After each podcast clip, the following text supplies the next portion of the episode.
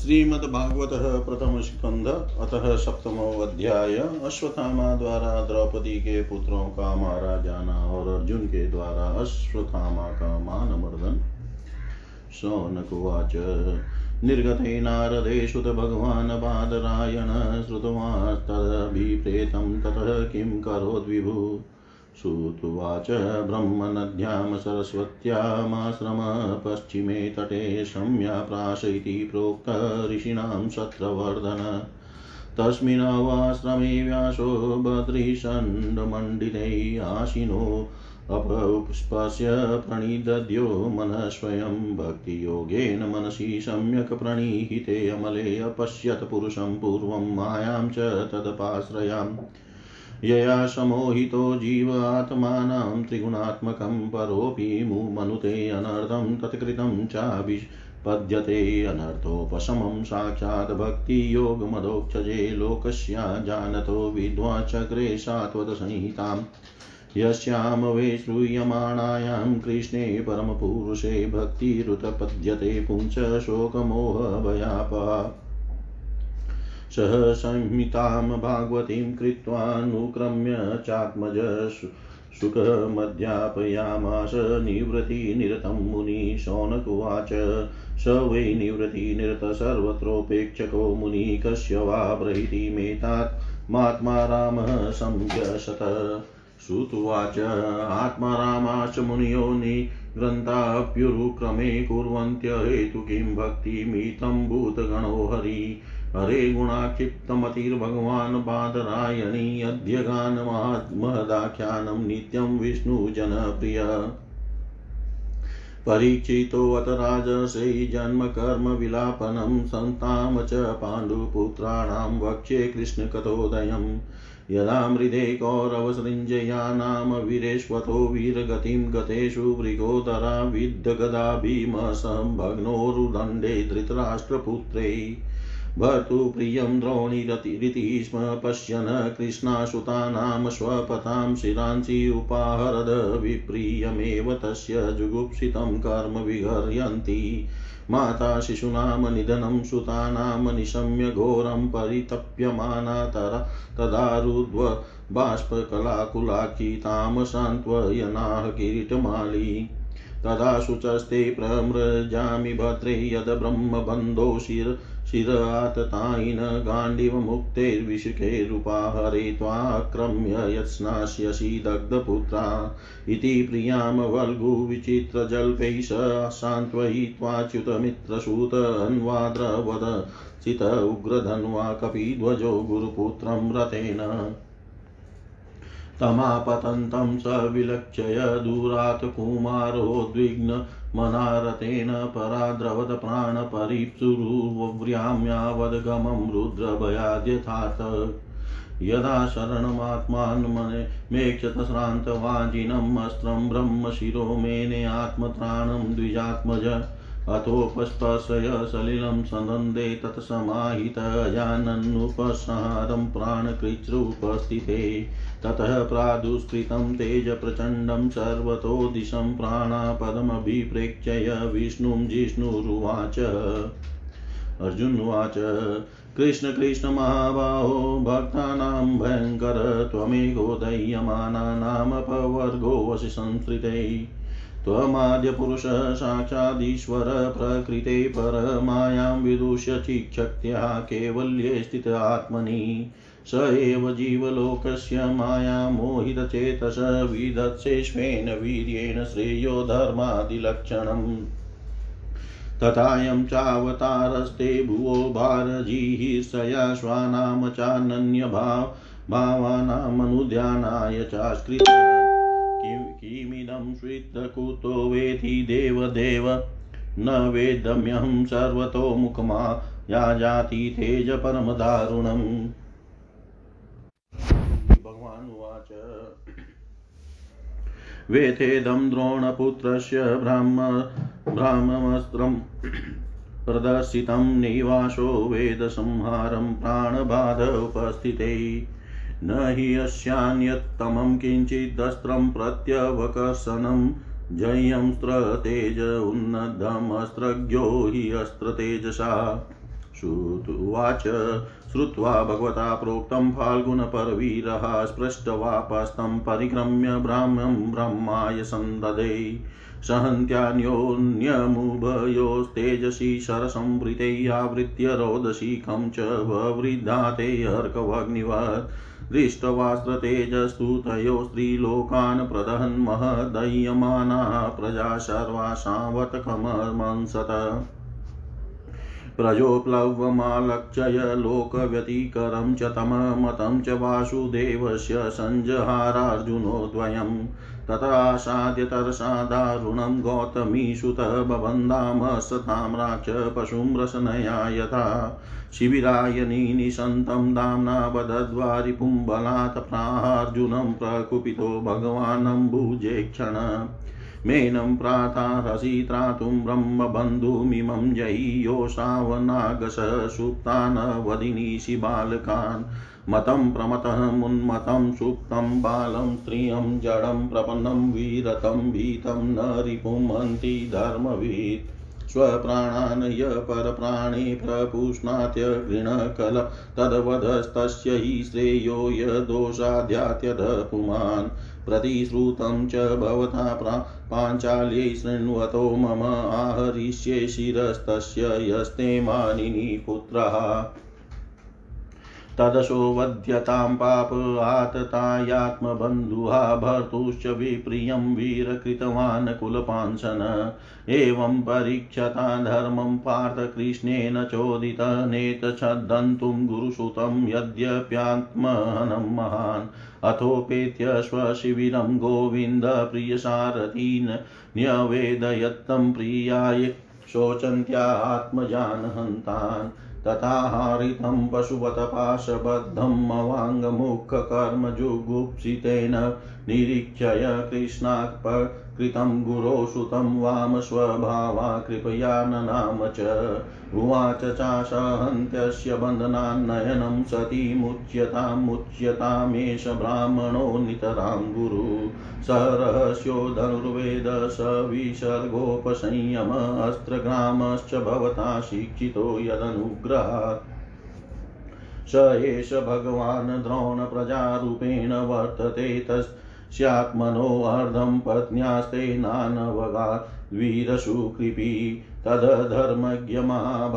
भवद्भिगौरवं कुलं वृजिनं नाहरति प्राप्तुं पूज्यं वन्द्यम् अभीक्ष्णश मारोदिदस्य जननी गौतमी पतिदेवता यथाहमृतवत्साताः रोदिम्यश्रुमुखी मुहुः यै कोऽपि तं ब्रह्मकुलं राजन्यैरजितात्मभिः ततः कुलं प्रदहत्याशु सानुबन्धं सुचार्पितम् श्रुतुवाच धर्म्यं, न्यायं, सकरुणं निर्वर्यलिकं समं महत राजा, धर्मसूतो राज्ञः प्रत्यनन्दवचो द्विजा नकुलसहदेवश्च युधानो धनञ्जय, भगवान् देवकी पुत्रो ये चानेयाश्च योषित, तत्राहमस्थितो भीमस्तस्य श्रेयान् वद स्मृतः, न भर्तूनात्मश्चार्ते यो हनसुप्तान् शिशुन वृता निशम्य भीमगदितं द्रौपद्याश्च चतुर्भुज आलोक्य वदनं श्रीकृष्ण श्रीकृष्णवाच ब्रह्मबन्धून् हन्तव्यं माततायि वदाहरन्मयेवोभयं माँ नाथं परिपायम् अनुशासनम् कुरु प्रतिश्रुतं सत्यं यतत्सान्त वयता प्रियाँ प्रियं च भीमसेनस्य पाञ्चाल्या मह्यमेव च श्रुत्वाच अर्जुनसहसाज्ञाय हरिहादमथाशिना मणिं जहार मूर्धन्यद्विजस्य सह मूर्धजम् विमुचय रसनाबद्धं बालहत्याहतप्रभं तेजसा मणिनाहीनं शिबिरानिरयापयत् वपनं द्रविणादानं तान् निर्यापणं तथा एष हि ब्रह्मबन्धूनां वद्धो नान्योऽस्ति देहिक। पुत्रशोकातुरा सर्वे पाण्डवाशः कृष्णया श्वानामृतानां यत्कृत्यं चक्रुनिहरे नादिकं स्वानामृतानां यत्कृत्यं चक्रुर्निहरणार्दिकम्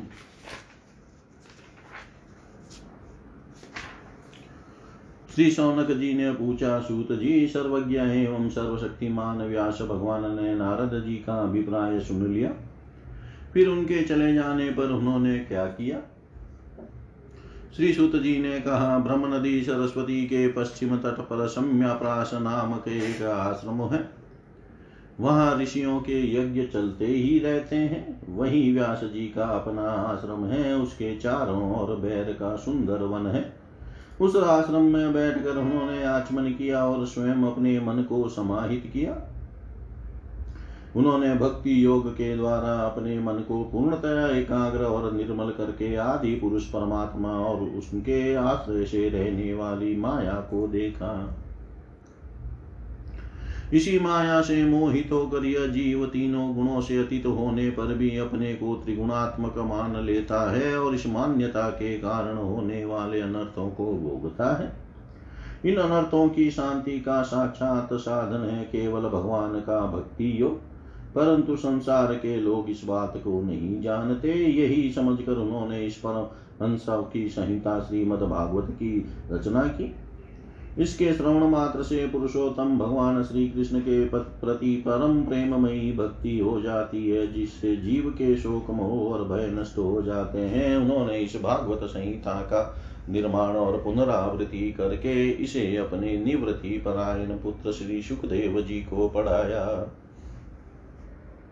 श्री सौनक जी ने पूछा श्री सुखदेव जी तो अत्यंत निवृत्ति परायण हुए उन्हें किसी भी वस्तु की अपेक्षा नहीं है। वे सदा आत्मा में ही रमण करते हैं। फिर उन्होंने किस लिए इस विशाल ग्रंथ का अध्ययन किया? श्री सूत जी ने कहा, जो लोग ज्ञानी हैं, जिनकी अविद्या की गांठ खुल गई है और जो सदा आत्मा में ही रमण करने वाले हैं वे भी भगवान की हेतु रहित भक्ति किया करते हैं, क्योंकि भगवान के गुण ही ऐसे मधुर है जो सबको अपनी ओर खींच लेते हैं।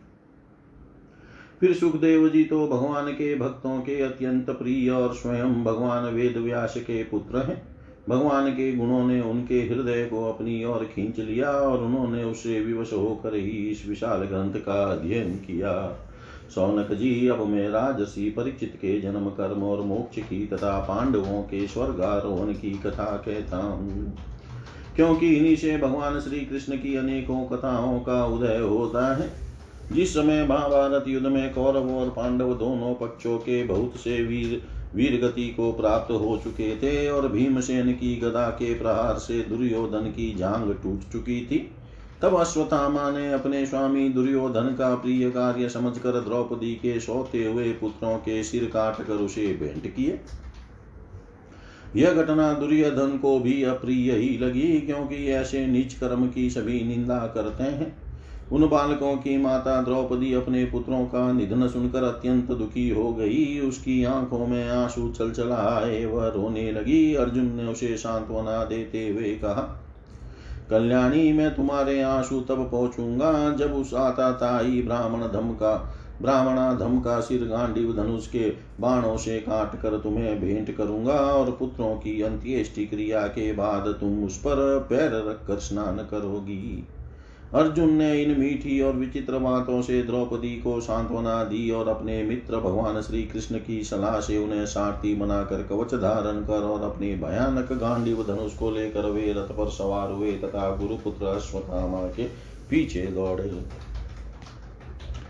बच्चों की हत्या से अश्वत्थामा का भी मन उद्विग्न हो गया था। जब उसने दूर से ही देखा कि अर्जुन मेरी और झपटे हुए आ रहे हैं, तब वह अपने प्राणों की रक्षा के पृथ्वी पर जहाँ तक भाग सकता था, रुद्र से भयभीत सूर्य की भांति भागता रहा।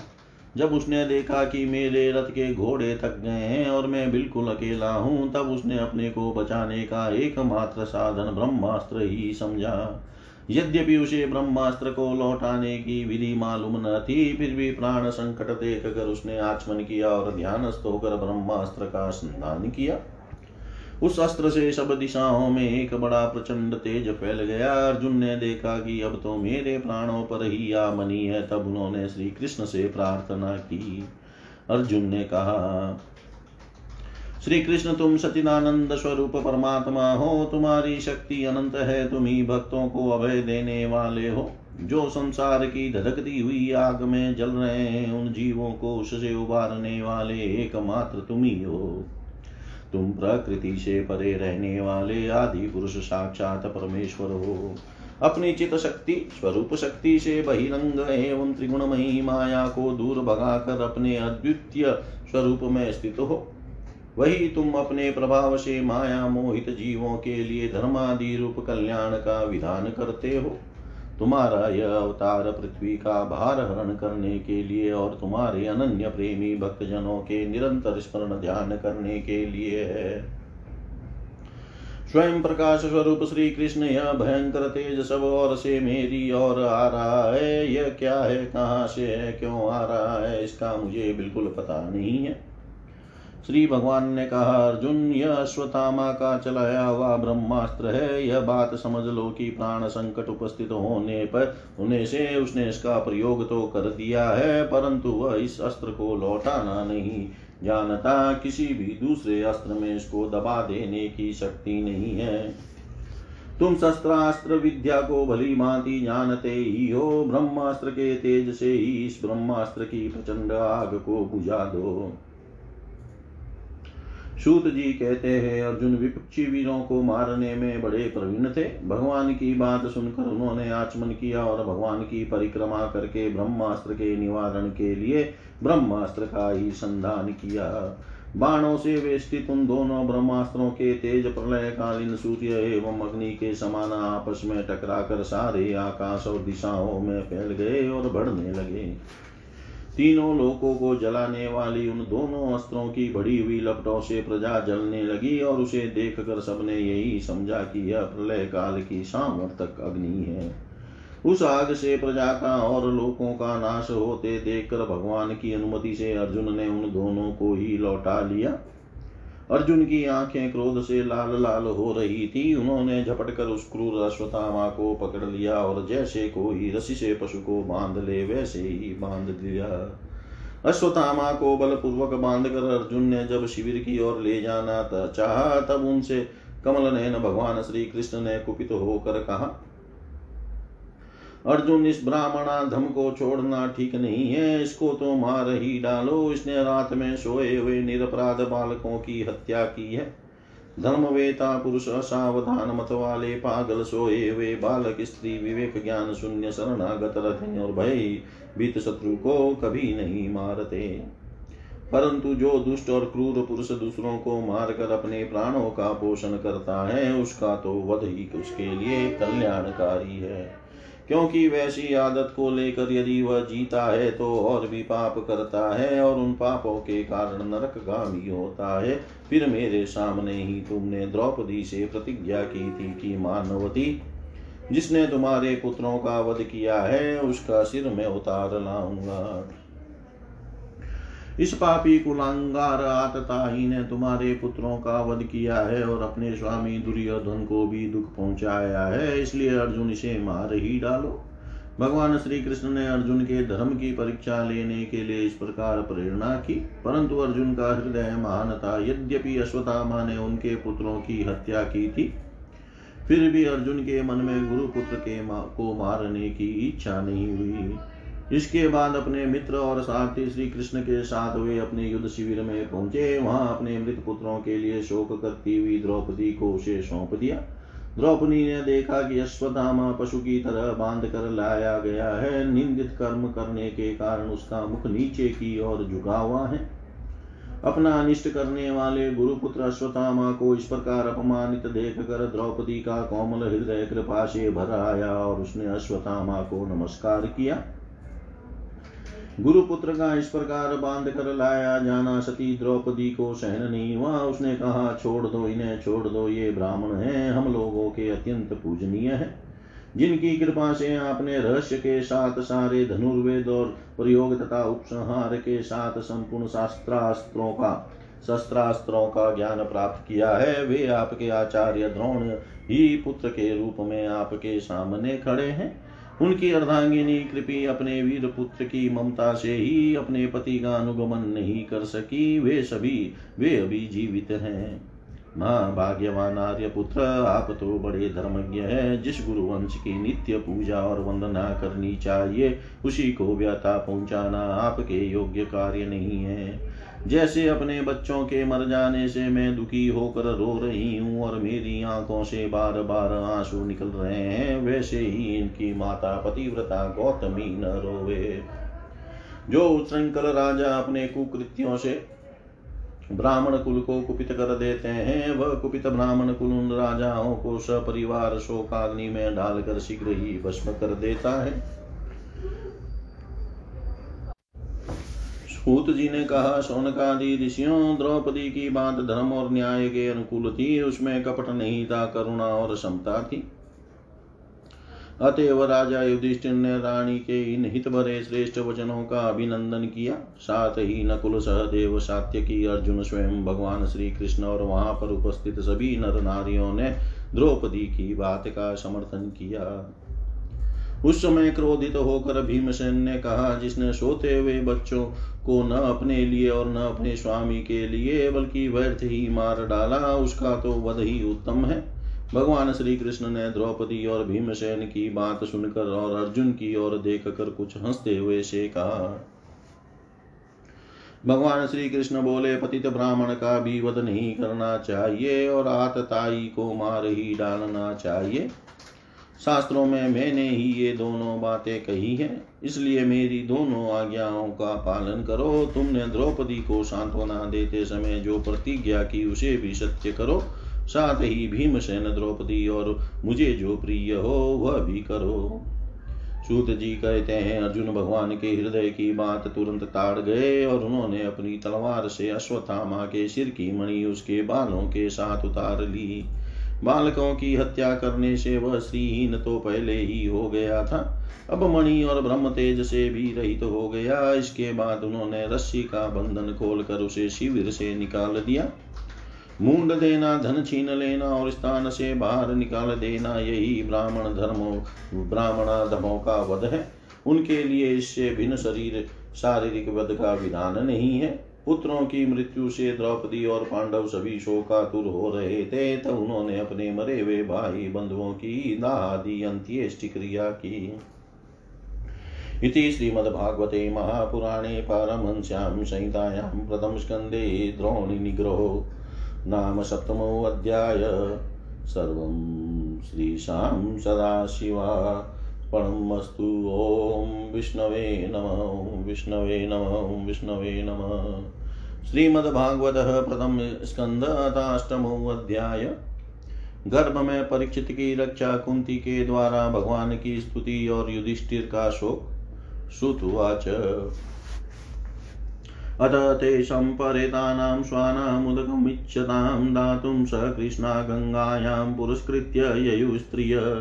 ते निनियोदकं सर्वे विलप्य च वृषं पुनः आप्लुता हरिपादाब्जरजपूतसरिज्जले तत्राशिनं कुरुपतिं धृतराष्ट्रं सहानुजं गान्धारीं पुत्रशोकार्तां प्रीतां कृष्णां च माधव।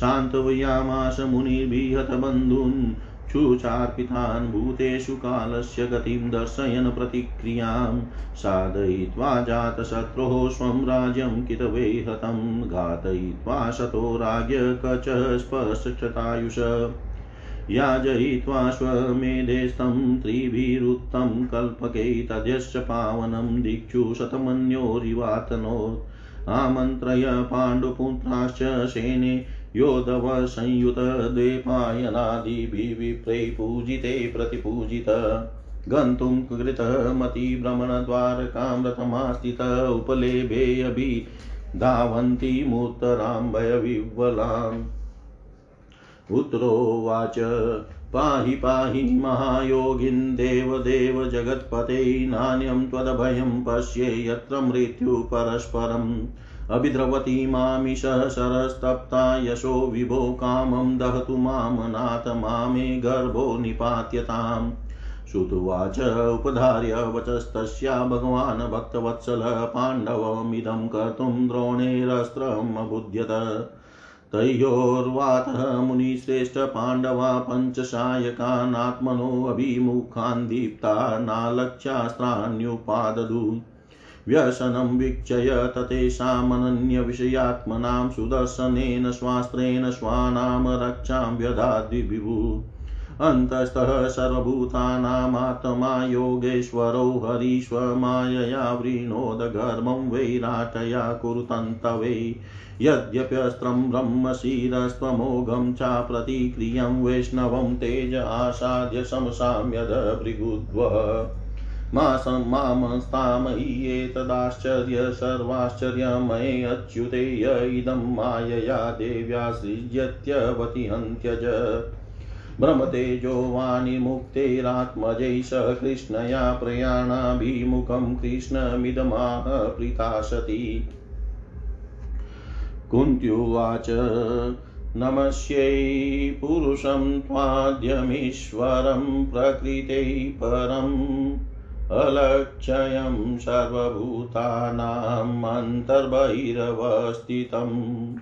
मायाजवनिकाञ्चनमज्ञाधोक्षजमव्ययं न लक्ष्यसे मूढदृशा नटो नाट्यधरो यथा।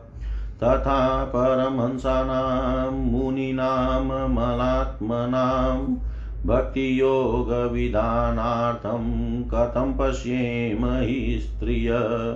कृष्णाय वासुदेवाय देवकीनन्दाय च, नन्दगोपकुमाराय गोविन्दाय नमो नमः।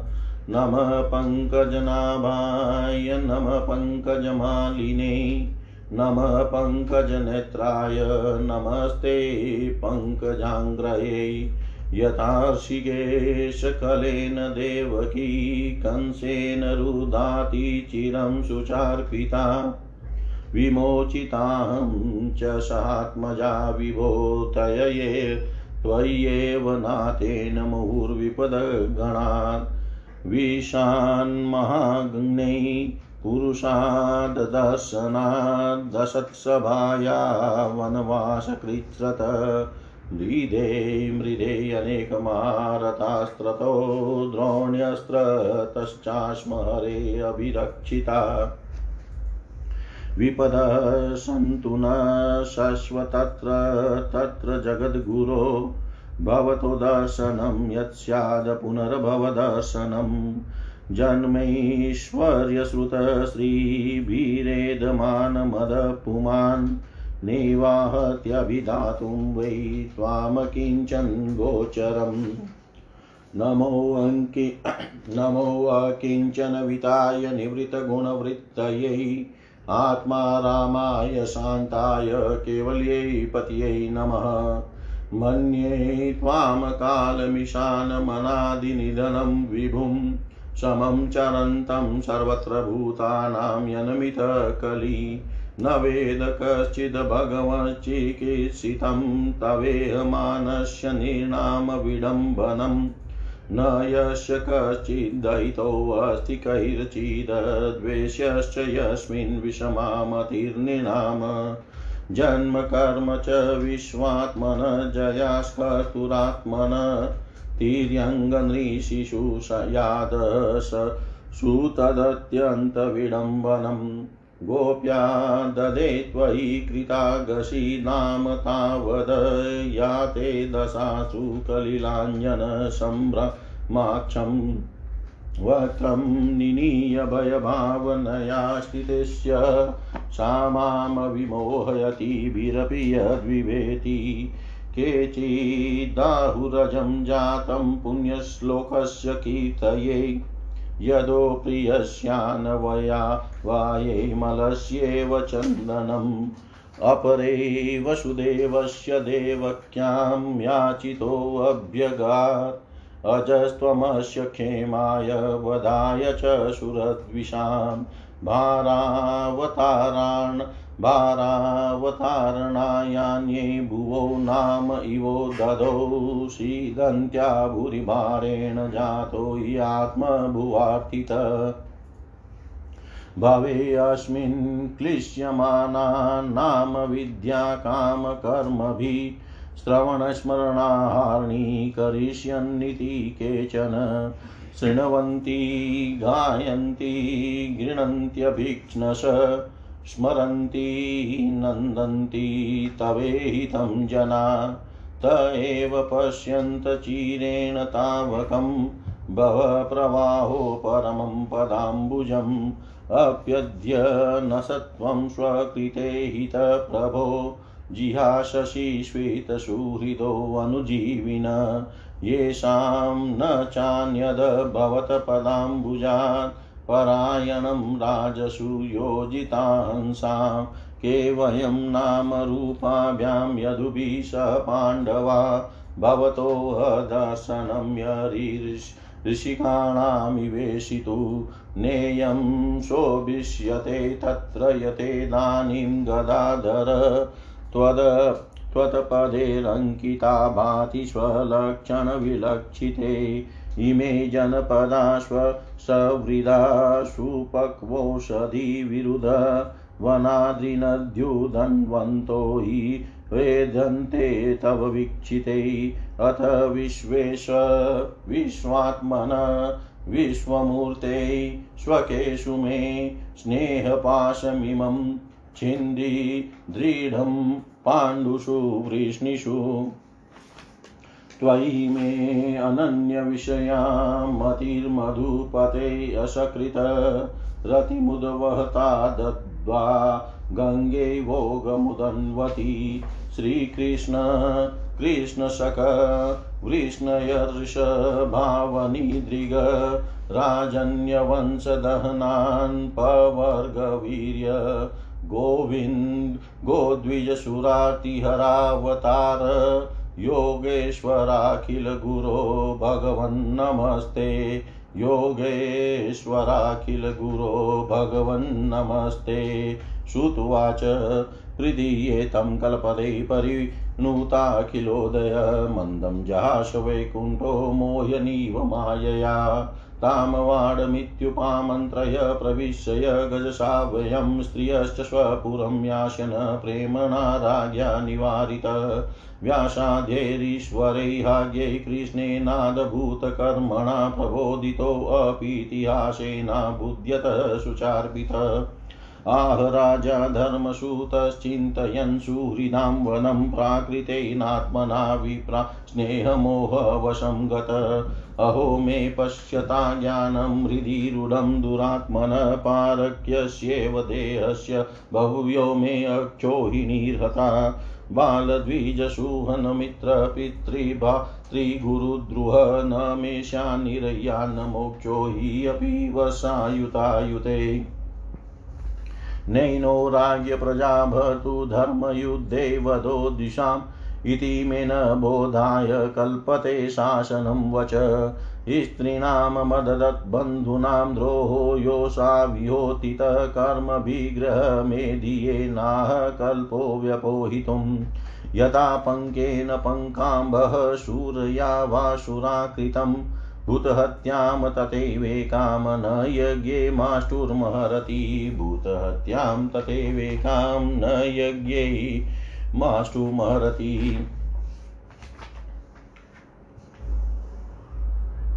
सूत जी कहते हैं, इसके बाद पांडव श्री कृष्ण के साथ जलांजलि के इच्छुक मरे हुए स्वजनों का तर्पण करने के लिए स्त्रियों को आगे करके गंगा तट पर गए। वहाँ उन सबने मृत बंधुओं को जलदान दिया और उनके गुणों का स्मरण करते, करके बहुत विलाप किया।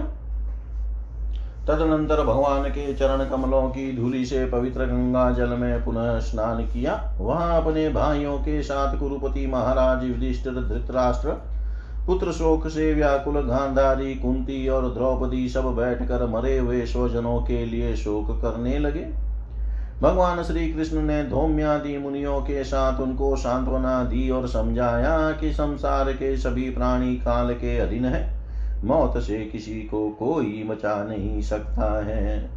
इसी प्रकार, इस प्रकार भगवान श्री कृष्ण ने अजात शत्रु महाराज युधिष्ठिर को उनका वह राज्य जो धूर्तों ने छल से छीन लिया था, वापस दिलाया तथा द्रौपदी के केशों का स्पर्श करने से जिनकी आयु क्षीण हो गई थी, उन दुष्ट राजाओं का वध कराया। साथ ही युधिष्ठिर के द्वारा उत्तम सामग्रियों से तथा पुरोहितों से तीन अश्वमेध यज्ञ कराए।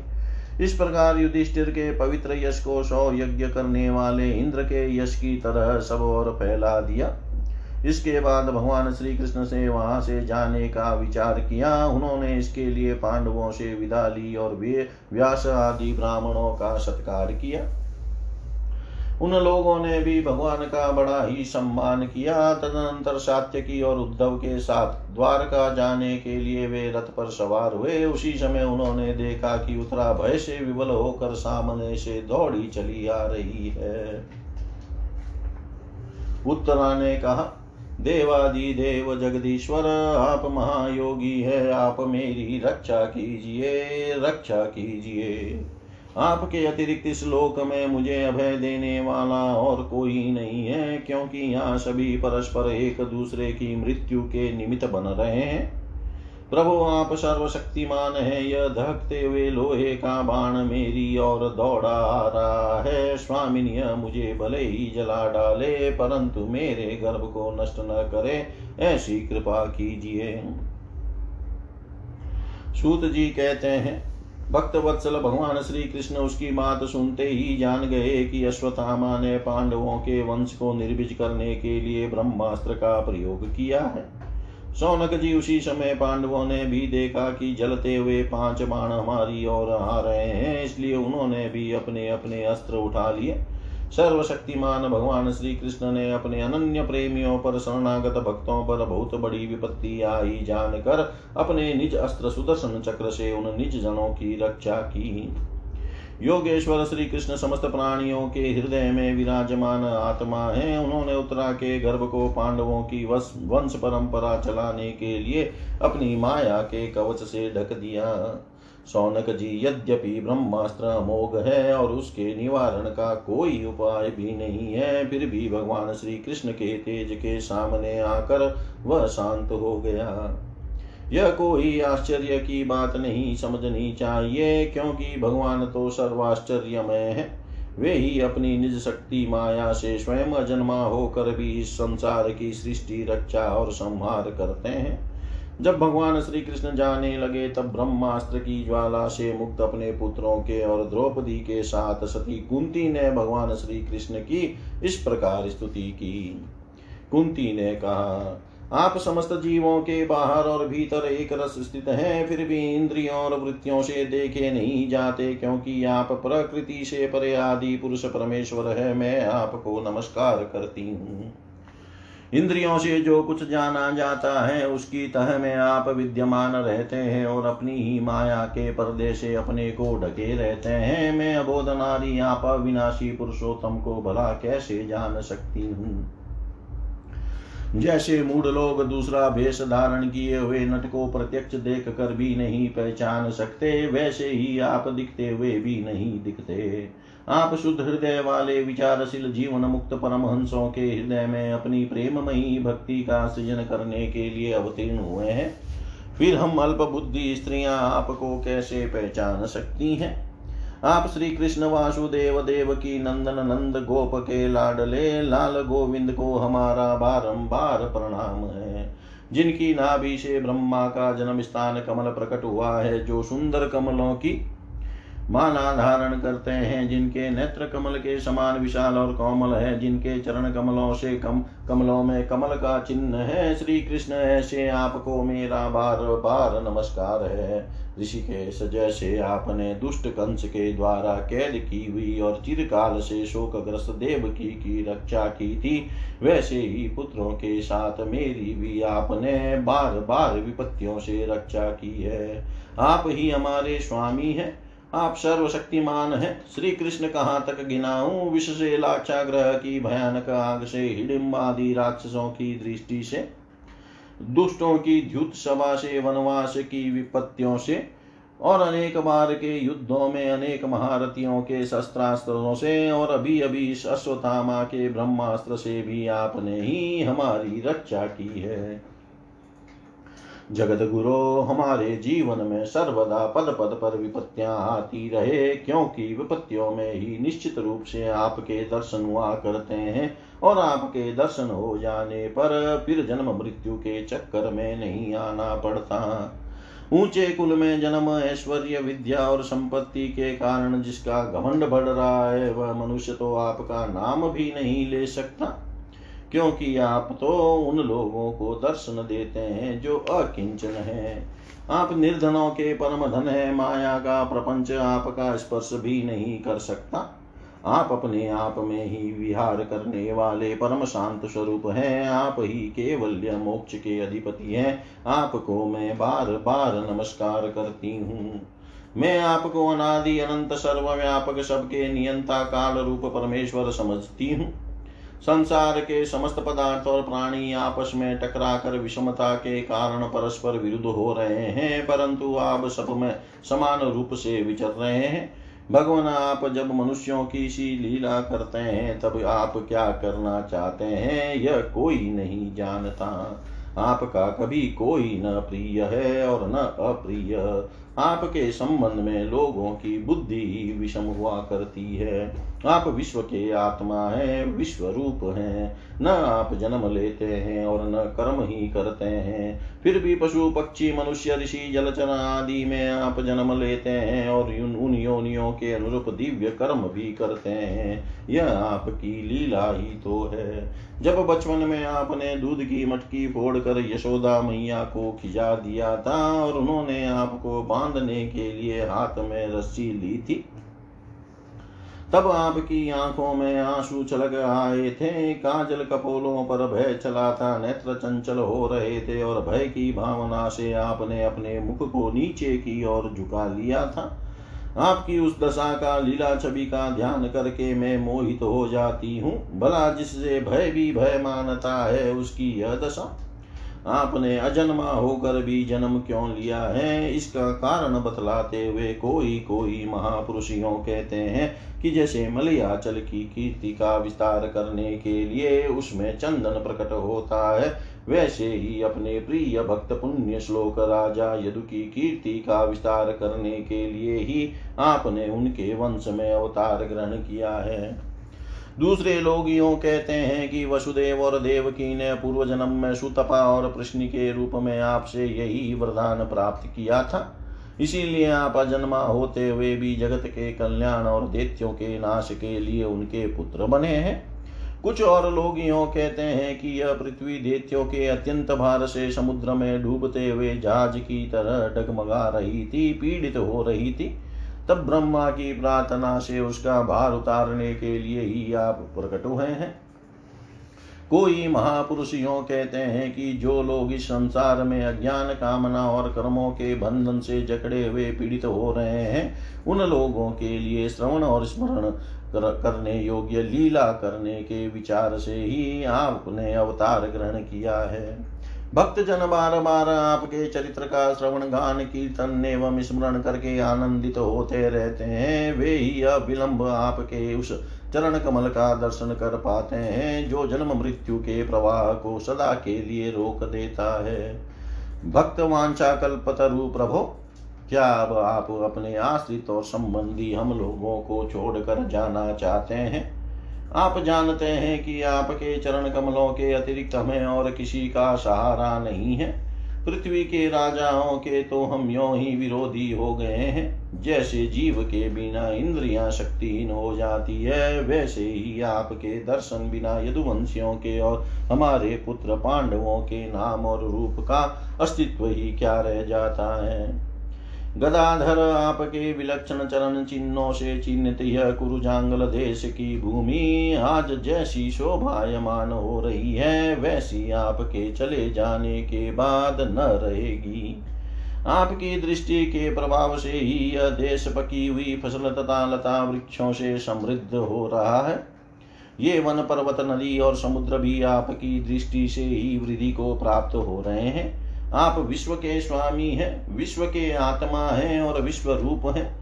यदुवंशियों और पांडवों में मेरी बड़ी ममता हो गई है। आप कृपा करके स्वजनों के साथ जोड़े हुए इस स्नेह की दृढ़ फांसी को काट दीजिए। श्री कृष्ण जैसे गंगा की अखंड धारा समुद्र में गिरती रहती है, वैसी ही मेरी बुद्धि किसी दूसरी ओर न जाकर आपसे ही निरंतर प्रेम करती रहे। श्री कृष्ण अर्जुन के प्यारे सखा यदुवंश शिरोमणे आप पृथ्वी के भार रूप राजवेशधारी देत्यों को जलाने के लिए अग्नि स्वरूप हैं, आपकी शक्ति अनंत है। गोविंद, आपका यह अवतार गौ ब्राह्मण और देवताओं का दुख मिटाने के लिए ही है। योगेश्वर चराचर के गुरु भगवान, मैं आपको नमस्कार करती हूँ। सूत जी कहते हैं, इस प्रकार कुंती ने बड़े मधुर शब्दों में भगवान की अधिकांश लीलाओं का वर्णन किया। यह सब सुनकर भगवान श्री कृष्ण अपनी माया से उसे मोहित करते हुए से मंद मंद मुस्कुराने लगे। उन्होंने कुंती से कह दिया अच्छा ठीक है। और रथ के स्थान से वे हस्तिनापुर लौट आए। वहाँ कुंती और सुभद्रा आदि देवियों से विदा लेकर जब वे जाने लगे तब राजा युधिष्ठिर ने बड़े प्रेम से उन्हें रोक लिया। राजा युधिष्ठिर को अपने भाई बंधुओं के मारे जाने का बड़ा शोक हो रहा था। भगवान की लीला का मर्म जानने वाले व्यास आदि महर्षियों ने और स्वयं अद्भुत चरित्र करने वाले भगवान श्री कृष्ण ने भी अनेकों इतिहास कहकर उन्हें समझाने की बहुत चेष्टा की, परंतु उन्हें सांत्वना न मिली। उनका शोक न मिटा। सौनकादि ऋषियों, धर्मपुत्र राजा युधिष्ठिर को अपने स्वजनों के वध से बड़ी चिंता हुई।